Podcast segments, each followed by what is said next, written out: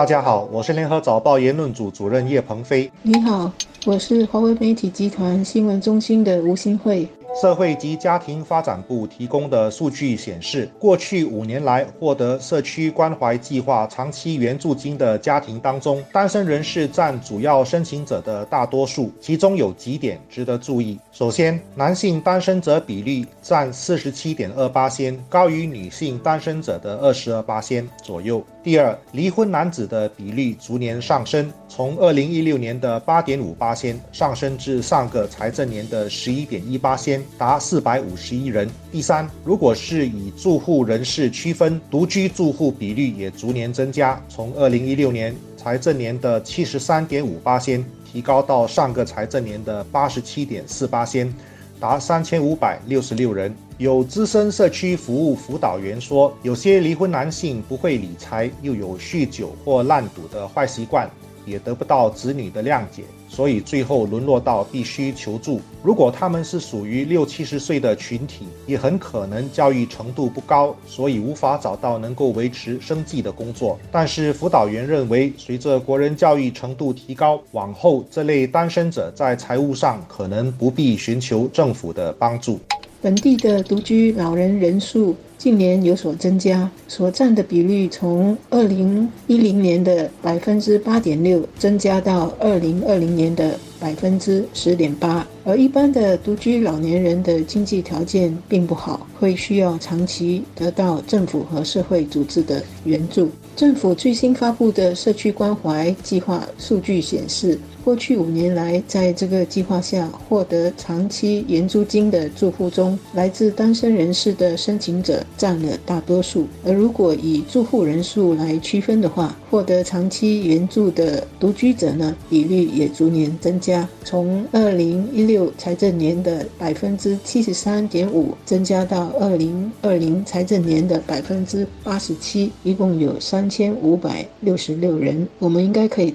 推断，这些需要长期援助的单身人士和独居住户都是年长者，他们一方面没有足够的教育和技能，另外一方面也因为年纪比较大，能够改善经济条件的能力一年比一年差。单身和独居有不同的情况，单身者也许因为各种因素没有成家，而独居者也可能因为各种因素没有和家人住在一起，例如可能离婚了，或者是另一半走了，或者是子女已经有了家庭，年长了就自己居住。而社会里最需要关注的是那些又年长又单身又独居的人士，因为这表示他们缺乏一定的家庭支持。而如果他们独居的地方没有留意到他们的生活起居情况、健康情况，很可能就会在出事的时候没有人知道，更没有人在第一时间给予必要的帮忙，甚至是救命。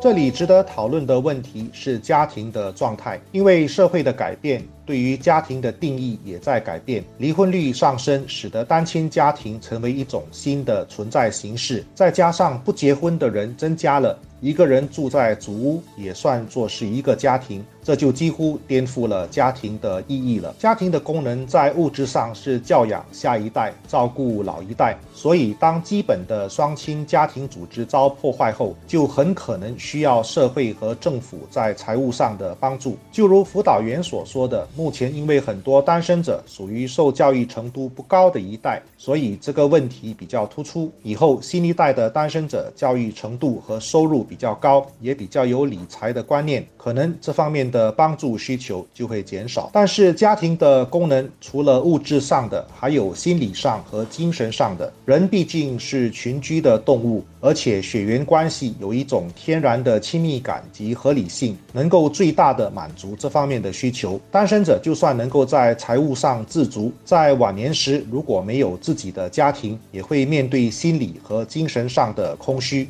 新加坡近年来一直在关注人口老龄化的问题，这不只是劳动人口年长如何影响国家的经济和生产力，也包括越来越年长的人口的健康问题和社会需要。随着单身和独居的人士尤其是需要长期支持的年长人士增加。除了政府这一层给予援助金之外，社会层面也需要建立一定的保护网，包括在社区里掌握这些人士的居住地点，他们的居住地点周围是否有医疗设施，他们居住的单位是否有紧急按钮和防滑设备，以及他们的左邻右舍是否知道有这样的独居老人。社区里的组织和其他志愿团体也可以探讨怎么跟当地的居民或者是独居老人的左邻右舍合作，多留意这些年长者的生活起居和动态，以免他们出事的时候没有人知道。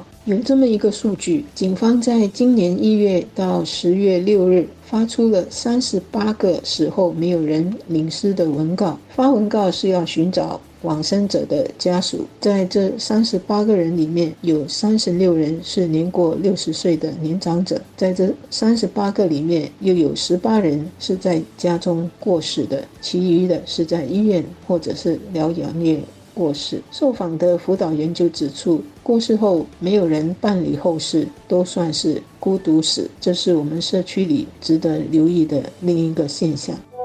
虽然一些人能够通过扩大社交圈子，从事社会义务工作来丰富自己的晚年生活，但是人总会达到无法自理的人生阶段。这个时候就算有钱住养老院或者请看护照顾自己，但总是比不上有家人来得好。当然生活里不乏不孝的子女，可是没有子女晚年就肯定是孤独的。家庭的重要性大家都知道，可是至今还看不到有系统的做法去促成家庭的形成以及巩固家庭的组织。西方社会已经发生了这样的问题，就是把家庭的功能外包给政府，这恐怕不是理想的做法。如果我们的社会要避免这样的后果，应该尽早为强化家庭组织多做一些工作。还有一个值得留意的事是，怎么照顾这些单身和独居年长者的健康和安全，尤其是如果他们也有三高的问题，高血压、高胆固醇等等，他们的药物安全、按时吃药